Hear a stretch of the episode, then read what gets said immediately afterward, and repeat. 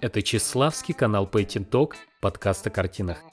Как же давно мы с вами не виделись. Я скучал, как и скучали подкасты, которые пылились на моем ноутбуке.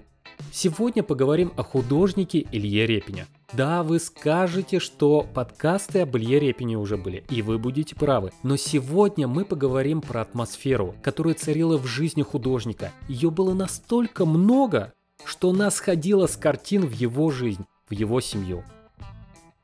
Совершенно к каждой своей картине Илья Репин относился с трепетом, вырисовывая каждую деталь. Поэтому на некоторые портреты художник тратил целые годы своей жизни. Если художник находил подходящую тему к своей картине, его было уже не остановить. Он горел идеей, он жил ей, а вместе с ним этой идеей жила его семья.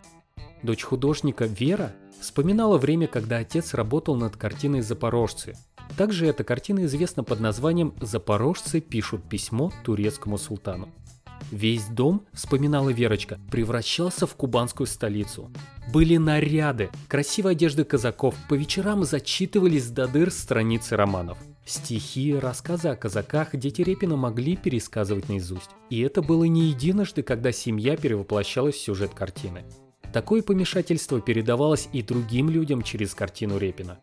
Есть история о том, что репортер Владимир Гелеровский, благодаря картине «Бурлаки на Волге», так проникся жизнью бурлаков, что сам отправился в народ бурлачить. Благо его крепкое телосложение позволило ему это сделать.